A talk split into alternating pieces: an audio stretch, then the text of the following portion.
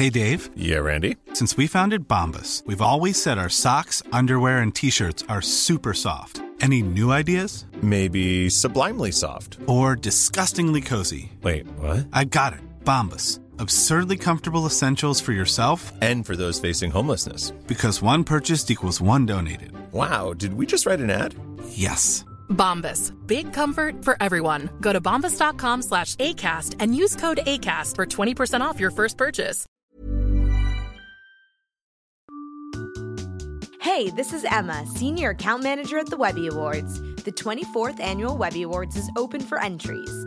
We have all new categories this year for your work in podcasts, social, immersive and mixed reality video, and much more. Check out all the categories and enter by the early entry deadline on Friday, October 25th to take advantage of the best pricing. Enter your work at webbyawards.com.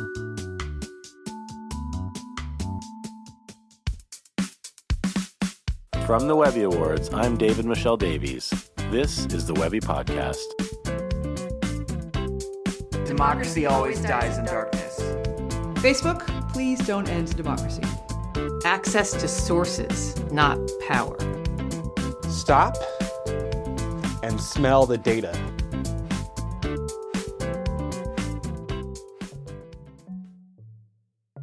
Hey there, and welcome back. If you haven't had a chance to watch The Great Hack on Netflix yet, you really should. It tells the behind the scenes story of Cambridge Analytica, the company that collected information on more than 85 million American voters through Facebook and shared it with the Trump 2016 campaign. They used the data to make more than 5 million different visual political ads on Facebook. By contrast, the Hillary Clinton campaign, who didn't have that data, made just 66,000. The Great Hack can be pretty dark. It shows how vulnerable our personal information is to theft and nefarious uses. But the saddest parts of the film are the human stories. Once responsible and law abiding members of society become so consumed with greed and power that they can launch and market an operation like Cambridge Analytica with little regret.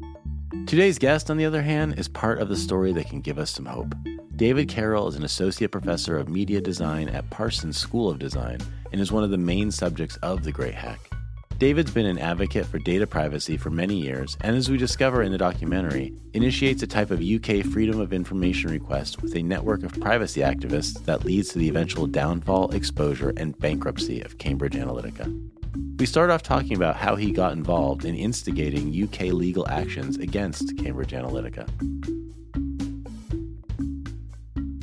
I was one of the few um, Americans who was kind of worried about privacy issues long before the stuff blew up. And for example, back when ad blocking was a sort of moral panic, it Yeah. seems like so long ago, but there was a time in like 2014, everyone was freaking out because Apple enabled ad blockers in iPhone basically. And was like the sky is falling. And I was saying, you know, it's not just annoying ads. I think that people are also have anxiety about their privacy and the data collection. And the industry laughed at me and nobody cares about their privacy. This is a joke. But I said, no, I think it's going to blow up in your faces someday. So, uh, because I was vocal about this, I attracted the interest of some European researchers and scholars who, right after the election in 2016, they were really looking for an American to do what I did, Hmm. recruit somebody to do it, because it had to be a US citizen, a registered voter, and had to make the request through to the company in the United Kingdom it started out just like a test like will this work and if it does work what will it mean So it's almost like Yeah. sometimes you hear in the United States about, you know, they're recruiting people for a Supreme Court case or something like that. They're trying to find like the ideal plaintiff. So it's almost something similar to that, that they were looking for somebody from the US who could do this and you had this background in this and yeah i was receptive to the issues right. and sort of would volunteer to do it and understood what was at play here so the researcher who convinced me he's in the film paul olivier Dehaye uh, he's belgian but he's based in switzerland and he's been looking at the way these laws work and has been prying data out of a lot of tech companies for years whether it be Facebook, Uber, Adobe. He's been really good at using the European law to to collect his own personal data. So And for him, is it a hobby or is it a part of his? Is it a job or is he a professor or something? Or uh, it was it was similar. Started out research, but then he's an entrepreneur because uh, he has a, a company that helps people do these requests. okay. So yeah, so he was looking for somebody. He gave me advice on how to do it. In January 2017, I filled out the form basically and immediately found interesting evidence that came back that indicated, you know, some of the hypothesis was going to come true. And we followed through. And then in March, received um, some data of, in 2017. So, you know, more than a year before the scandal became international headlines. So they they actually did comply with some of it. They sent you something back. They did. So it was interesting that they acknowledged that yes, the British law would apply in the Uh-huh. US election and that yes, they were a British company and that yes, US voter data was processed in the UK. And how strange that was and what else would that indicate? But then when I posted it to Twitter, which was just my instinct at the time, like, oh, this is really interesting. We should, I'll just post it.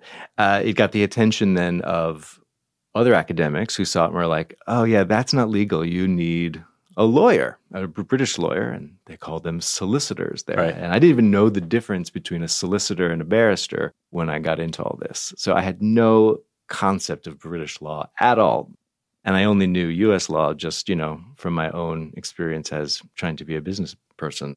I was not a lawyer. I have no law degree. It just was like all just an experiment that turned out to be fruitful right And- away. And so, for our listeners who haven't seen the film, essentially the idea, the hypothesis beforehand was that Cambridge Analytica had gotten, we can get into what that means in a second in sort of more detail there, but had gotten lots and lots of data on Americans through Facebook in ways which were at the very least unethical, if not illegal. And you were filing this suit because they have law in Britain allowing you to get information that any, any company has information on you, you can find out what it was. And by getting something, it showed therefore that they had something that they weren't supposed to have, right? Yes, uh, that's a good summary of it. And it really showed that the European laws have rights that we don't have in the US. Another part of the hypothesis was if the company was just an American company and it never exported our data out of the United States, then they could have ignored the request and they had no obligation to comply. So, in the weirdness of them using an international exchange, uh, they opened up this loophole and it was interesting to poke at it and there was much to see once we started poking at it. And indeed even though it's about me and my data that's the only right i had to get my own data. But what it also indicates is that every registered voter in the united states had a cambridge analytica file. It was not just limited to whether you were one of the people who had your data harvested on facebook. Right. it was all of us. By having like some finite amount of people's data harvested, they were then able to use AI, I assume, or whatever, to create profiles around everybody who might look like these people or be similar to them or something like that, right? So the if you think about it, the numbers this way, so there are about 200 million registered voters in the U.S. and they Facebook says that about 87 million users were harvested, and we know that 30 million of the 87 million were matched to voters. Hmm. So then you had a 30 million sample of the 200 million total matched Facebook users to voters. And they used a, a statistical data science model from the 30 million Right. to apply to the rest of us. So, in that sense, all of us had this profile created, and we didn't even need to be a victim of the Facebook Mm. data breach to have it impact our profile. Yeah. So, how does this tie back into the work that you do or were doing at Parsons? Is this stuff that you're te- you know, this kind of issues or these things you're teaching your students as part of like the coursework? Yeah, so I teach in the design and technology graduate program. And so a lot of our students go off to work in this industry, whether it be working at the big tech companies, working at agencies, doing their own startups, or other you know re- related things. So uh, it's always been an interest of mine. And then I do teach a class uh, on these topics, a class called Dark Data, which looks at specifically Hmm. the way that data is a big part of design now, whether it be you know, if you're in UX, you're going to be building these data in- infrastructures. If you are in data visualization, obviously you're directly using it. Da- Data journalism, you're using it. And even if you're just, you know, in the business, your business is going to be increasingly driven by data collection and data analysis. So the kind of ethics of analytics becomes quite central to the designer UX technologist's job. Mm. So it, it, it sort of is the course where students go to develop this sense of values and ethics around these important issues. To me, it sounds like exciting and that like you're teaching this thing, and on some level, it's theoretical. Of course, you're going to be basing on real world and stuff, but now you're you're like really in the middle of like the biggest real world example of this ever. Where did it go from there? So I tweeted it, and then legal experts said, "You're not. That's not legal. You need a lawyer." Then I found my lawyer, Ravi Naik, who is also in the film, and we started working on the case. And we went through various steps. Uh, so, for example, one thing we did is in July of 2017, actually on July 4th, Independence Day, I filed a formal complaint with the UK Information Commissioner and essentially boiled down to like, why is this British company interfering in my democracy? But um, more particularly, is we have asked them for more disclosure on the data. We've asked them questions. They're ignoring us. They're obliged by law to respond. That complaint later yielded the criminal conviction of the company. That is the only time that the company has faced any criminal penalties. It was because they ignored the regulator at the end of the day. They just mm. ignored their order completely. And it's a criminal offense to ignore the, da- Right. the data cops. So that's where it ended. And it was an interesting example of like even just simple things like file and complaint with the right authority in the particular situation can yield a glimpse of justice. One thing that kind of comes up in the film, it seems, and it's you're sort of touching on is, and you talked a bit about there a second ago, is just that you were able to do this because the company was in Britain in British law and you were here. But if they had been here, you would have had no recourse, essentially, right? And that's essentially because the laws that happen to exist in the UK are stronger, more consumer oriented around data than the ones that are here. Yes. Ha- having, I don't know if you have an insight into this or not, but having spent some time doing this, do you think that that's, is that cultural or is it accidental? Like, did you come to find that that Europeans and people in the UK care about this stuff more than people in the US? So I think it's an accident of history because the EU is a relatively new political structure. And so it has a charter. And the right to have your data protected is in the EU charter. Hmm. And this is alongside other fundamental rights like the right of free speech and the right to marry and just like such basic fundamental things. So the law that we use in the UK is from 1998. So some countries are 25 years old, and so they came with the formation of the EU. Mm. And there's been now a 20 year long infrastructure and regime built up in the countries around Europe. So they have these muscular regulators. We don't even have the equivalent of them. We have the FTC that handles this, but these are dedicated authorities that have done prosecutions and built up case law and stuff. So it was a different situation completely. And so, in that sense, the US doesn't have a fundamental right of data protection. We don't even use that term very much, data protection. We tend to use the word privacy, which is a pretty squishy word that doesn't really mean much. Whereas because they have this right that's in the charter and it's like embedded in the law and it's prosecuted, they see more of it as this is a rights issue and your right can be defined. You either have a right or you don't. It can be defended or it isn't. It's quite a useful way of looking at it, where I Mm. think our insistence on using the word privacy is part of what's holding us back because nobody even agrees on what that means. And that there's something about like, what are you trying to hide that you need to be so right? It has like a some like weird cultural thing about it. That's like a discussion around what should be or shouldn't be private, as opposed to just what you should have a right to have and own versus not have and own. I guess. Yeah, and it seems really reasonable that your data should be protected Hmm. if it's going to be used in certain ways. So it makes a lot of sense to me. I really admired the system, and once I started to use it, I saw how important it was. in the film, there's like all these other characters that start kind of layering in. We start meeting some of the people at Cambridge Analytica, um, some of the whistleblowers, so-called whistleblowers. Some of them people have seen in media appearance before. Some of them were kind of new. Are you like in real time paying attention to all these actors and these people coming out and and everything? You must have been right.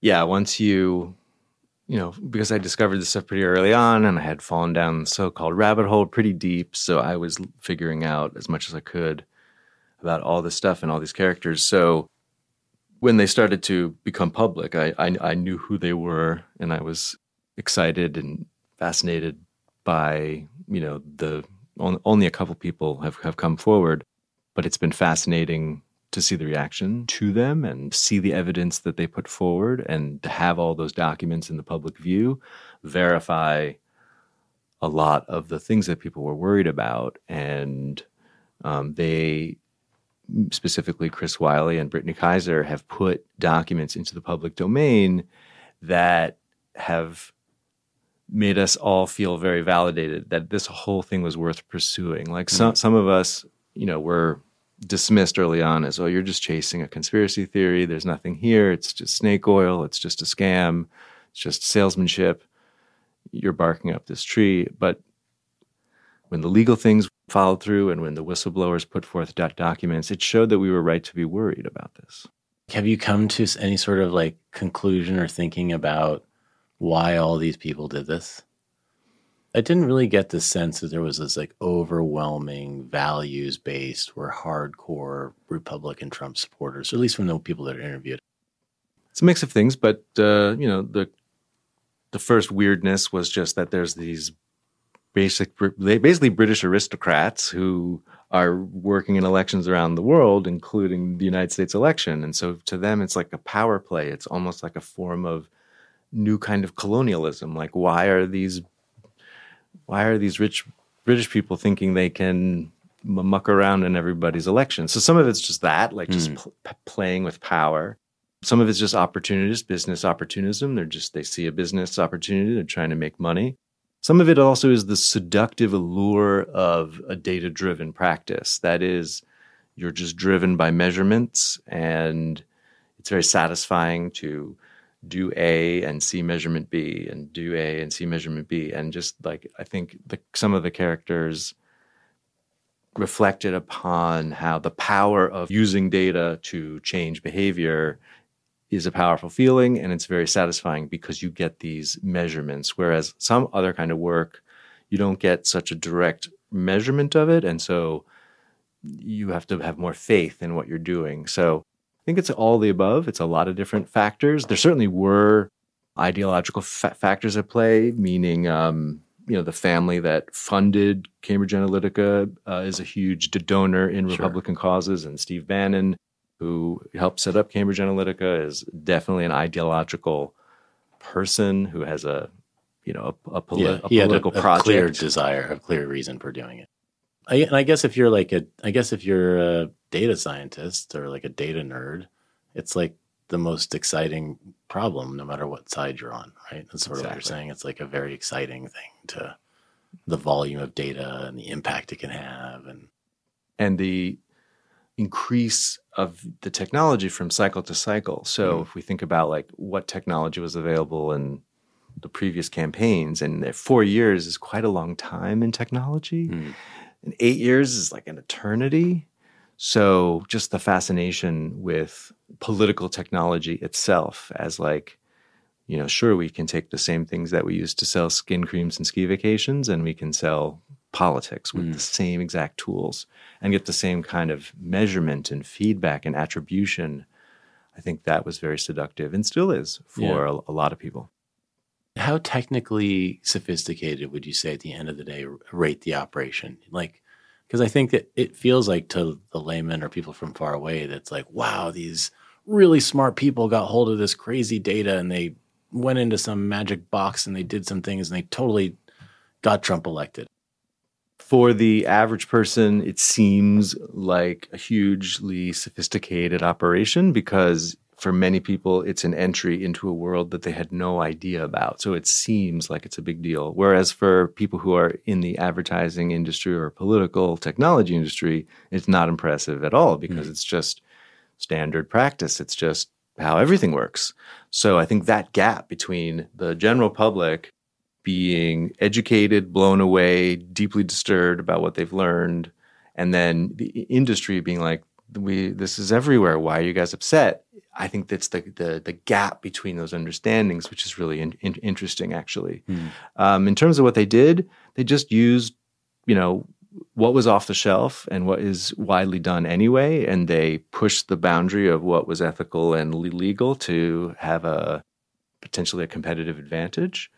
Um, but you know, basically was take voter files, buy data from data brokers, match those up, uh, other, other uh, data, including the data that they got around Facebook. So it's not just about then like assembling these profiles, but then deploying them in campaigns. So people don't tend to realize that campaigns can then upload your voter files right into Facebook and target you by name as a Facebook user and other ways that then you can use retargeting to then follow you around on every website, every device you use, because your email address can be a key to retarget you across platforms. So, yeah. again, like the industry knows you can do this.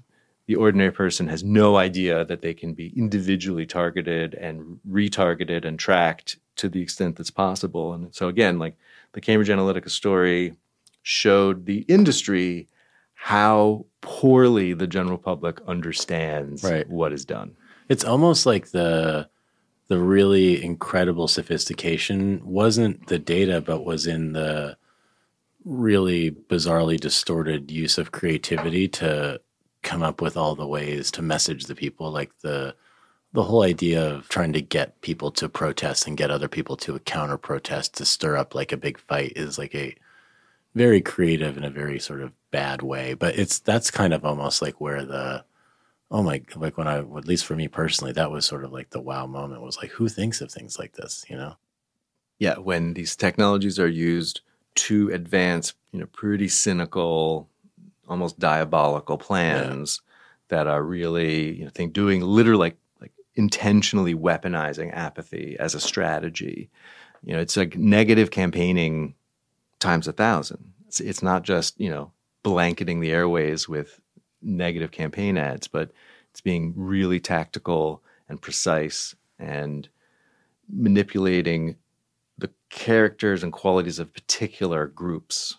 So it's it's it's it's it's a combination of you know what happens when we go from mass marketing to hyper targeted campaigning, but it's also you know being able to use the tools in ways that people don't don't, don't expect. So like an, an example is the official Trump and Pence Facebook pages had one set of messages that would be on the page for public consumption, and then another set of messages that were for targeted people who they paid to show promoted res- responses to. And when you compare the messages for the paid targeted ones that were only seen to precise sets of people, they were much more negative and misleading and be- bending the truth it had a different voice basically than mm. the public facing one and you can there was evidence there that they were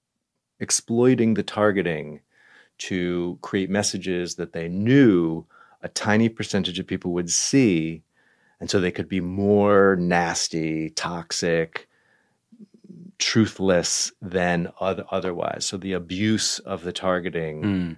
To create because you can't do that yeah. in a world where everybody looks at it because it'll be offensive and people call you out on it. But if you can limit the really negative stuff to only and then be able to deny it because you have the public thing.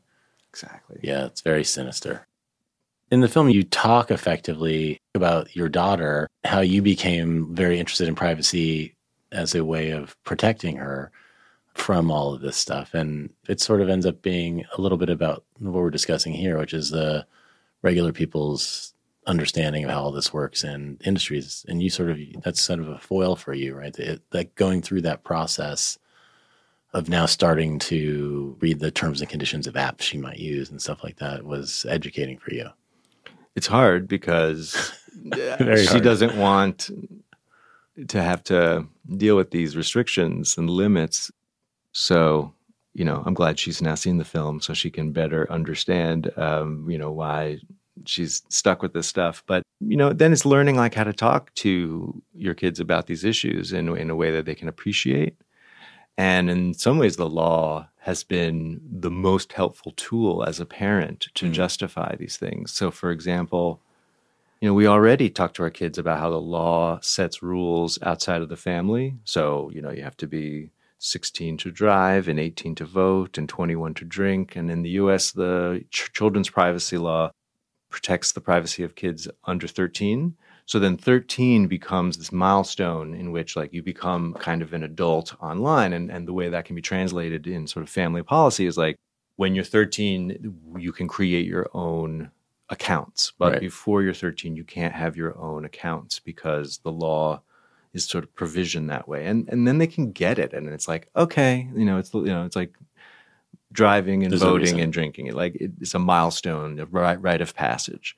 So that's been a helpful uh, tool. But you know, there are other questions that are harder, like you know, how to deal with YouTube and the per- pernicious aspects of of YouTube. So I think you know it's a challenge that parents face now, and there aren't a lot of tools out there for us.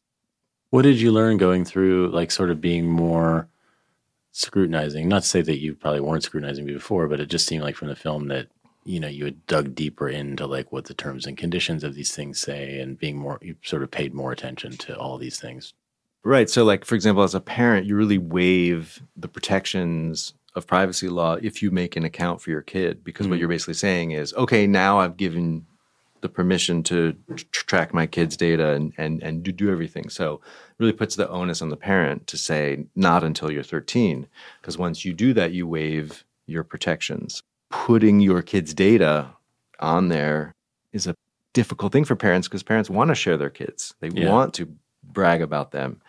And then what have they done without knowing and understanding by doing so? At the end of the film, there's like those little, you know, the very satisfying little titles that come up and tell us how the story ended that they didn't show. And it says that the guy who was responsible for all of this stuff, who's named Brad Parscale, that he's now the Trump 2020 campaign manager. And from this, I think we're supposed to, we're to imply a question I'm going to ask you, which is, is there anything in place for this to not just absolutely just happen all over again? Nothing's been done to prevent what happened in 2016 from happening again. Um, so we have to be prepared for the same and worse, more sophisticated um, ed, uh, de- developments. Um, it goes further than that, like the this guy, uh, Matt Oczkowski, was the director of product at Cambridge Analytica. When the company folded, he started his own company called Data Propria, and that is a subsidiary of Parscale's company. So, you know, some of the same people are working for the campaign. It just has a different name. So there's that too. So the same, everything they learned will be advanced moving forward. The only thing that's different is that Facebook and some of the other platforms have released what is called the ads library and so you can now search for political ads and you can see all the ads of a campaign. So it addresses what we were talking about before, where you have ads that only people who are targeted can see, the so called dark ads. Mm. So there's some transparency that Facebook has put, put forth, which helps us to see what the campaign is doing. It creates some transparency. It probably has a deterrent effect. That's all been voluntary, just sort of Facebook trying to get ahead of Washington, D.C. regulators, but that's easy to do. I think they said in the film that it was like they made six million different ads on the Trump campaign. Yes. And in theory, some of those were really, really, I mean, I'm sure a lot of them were bad, but some of those were very, very bad. In theory, maybe they'll make less because they'll be, they won't want the, the scrutiny of people coming in and seeing how awful they are being. Yes, and and reporters are already looking at right. the ads and writing stories about about them, and reporting ads that are violating Facebook's own policy, mm-hmm. even. So that kind of scrutiny is good yeah. that it's happening this this time around. So I think we can probably agree that it's not like Congress is going to fix this problem this year. if it gets fixed through law, it'll take a very long time. Let's just say that. Do you think that there's like a non-legal solution to this, like something that's not dependent on forming laws, but more cultural or protest driven or you know, is there a movement that can do an anti-hack or is there things that people can do or groups of people can do together? Yeah, I think there's a big awareness and reaction to the story and even specifically the film The Great Hack, which shows that people really do care about this and they're thinking more thoughtfully about it. So I think there's a lot of awareness and interest in the topic, despite our behavior that suggests uh, look look at what we do. We don't care about our privacy as what we really do, and the the paradox between our behavior versus our feelings and and what we consider important. So there is that, but it's the kind of thing because it is rights driven at the end of the day that there really is a legal solution that is the bedrock of other non-legal solutions. So the idea of, you know, having the transparency, for example, creates a deterrent effect up the up the chain. So I think the key thing to think about is how just winning the right to know in the United States to make us equivalent to Europe in that respect would be a huge step forward would be a fundamental right that I think people would appreciate. It would it would change practices that are unhealthy in the industry and would have a deterrent effect to keep bad actors and bad uh, behavior out of the system. So it's a pretty simple thing. Mm. And the California Consumer Privacy Act introduces this right to know, and that passed and that's coming into effect in January. So there's interesting things happening at the state level. And and that will have a big effect because California is such a big state that it'll just be too annoying for a lot of places to like run different platforms for like they won't want a set of rules for California and a set of rules for the rest of the country. So yep. right. There's precedent that way that California has set the emission standard for the automobile industry. That mm-hmm. a way uh, like a state law in a big economy like uh, California can you know, it's like it doesn't make sense to make a car that you can't drive in California. So right.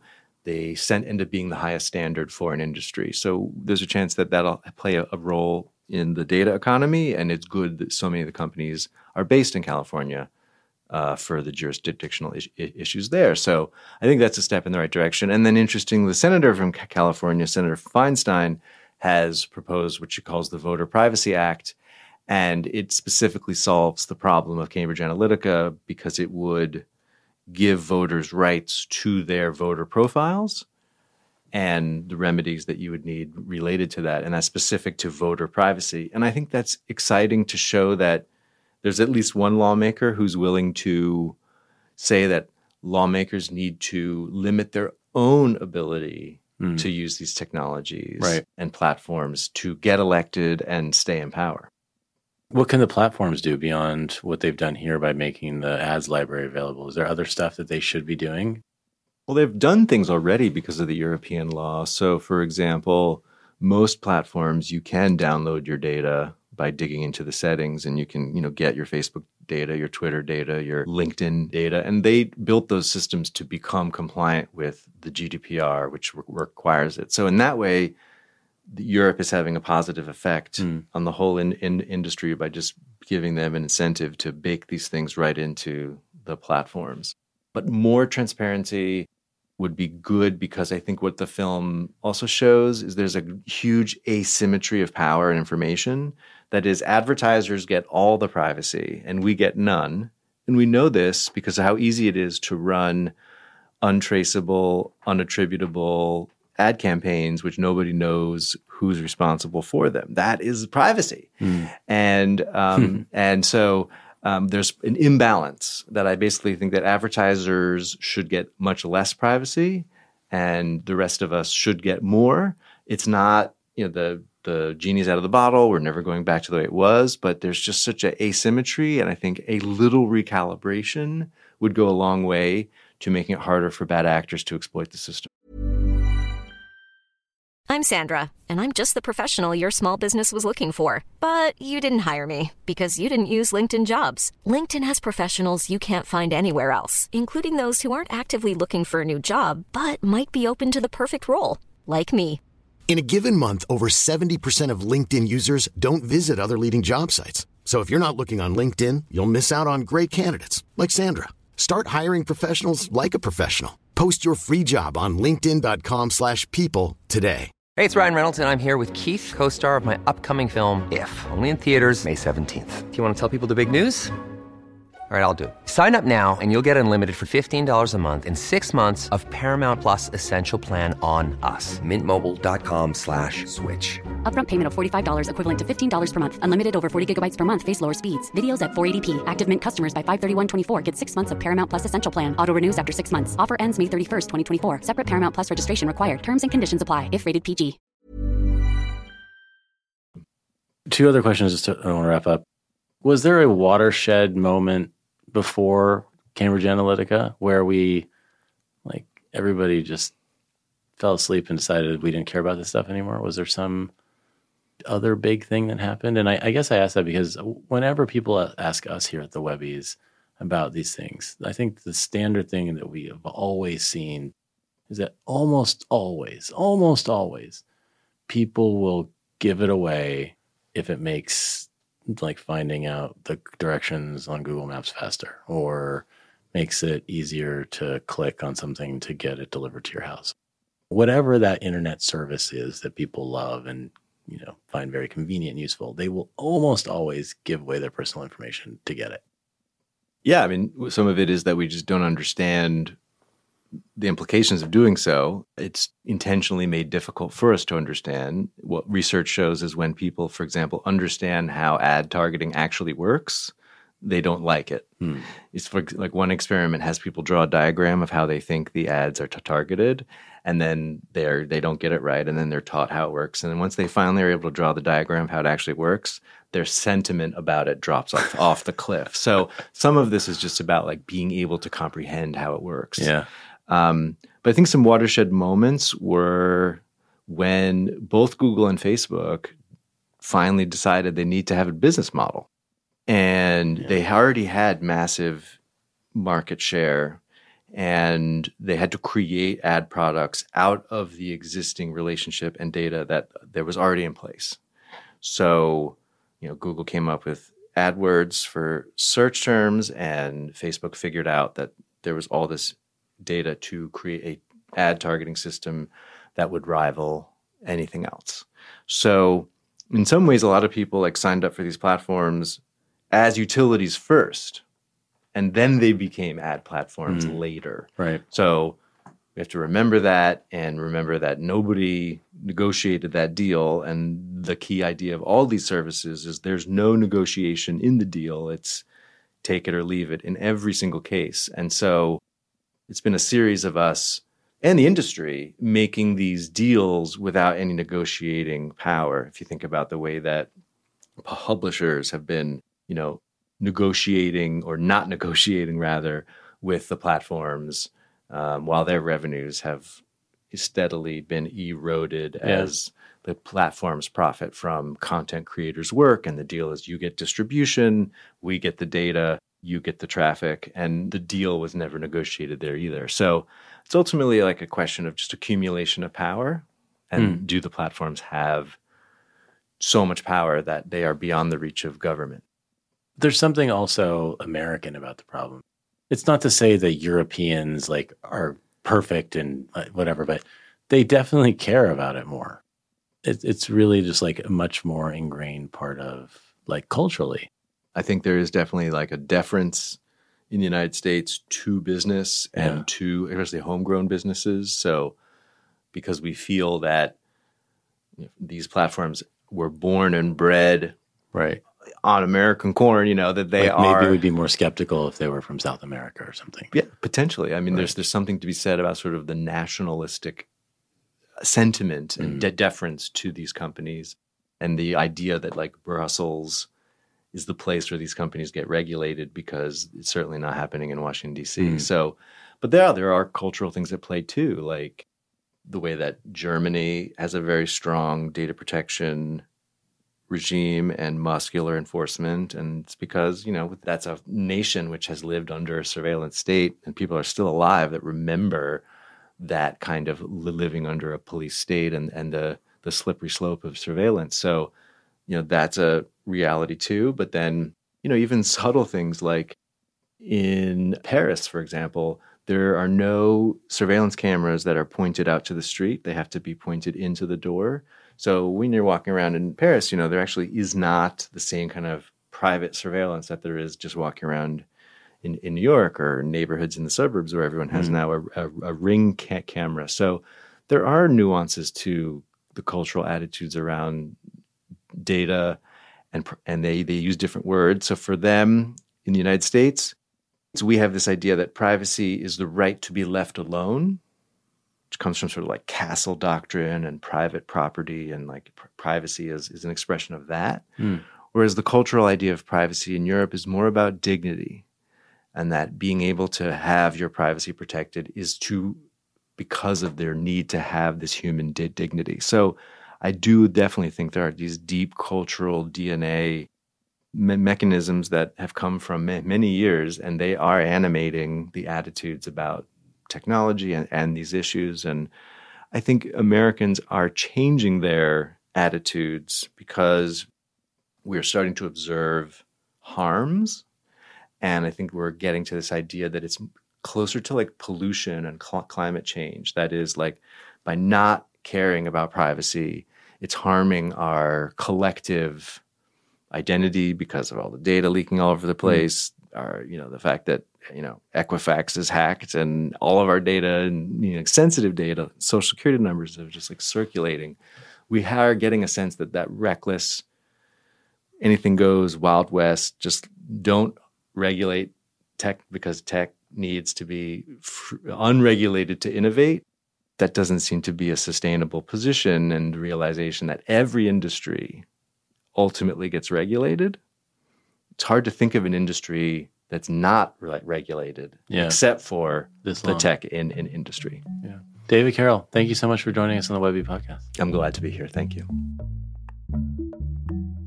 Thanks so much to David for stopping by the studio and for speaking with us. And thank you for all his work on the big Cambridge Analytica story. The Great Hack is currently available on Netflix if you haven't seen it yet. If you like the Webby podcast and want to support it, take a couple of seconds and give us a rating on iTunes or wherever you listen to podcasts. If you really like it and want to go to the extra mile, leave us a review. For more information about the Webby Awards, visit webbyawards.com. That's webbyawards.com or on social platforms at The Webby Awards. As always, you can reach me on social at DMD Likes. Our producer is Terence Brosnan. Our editorial lead is Jordana Jarrett. Music is Podington Bear. Claire Graves is a good toast in a friendly London pub. I'm your host, David-Michel Davies, and this is the Webby Podcast.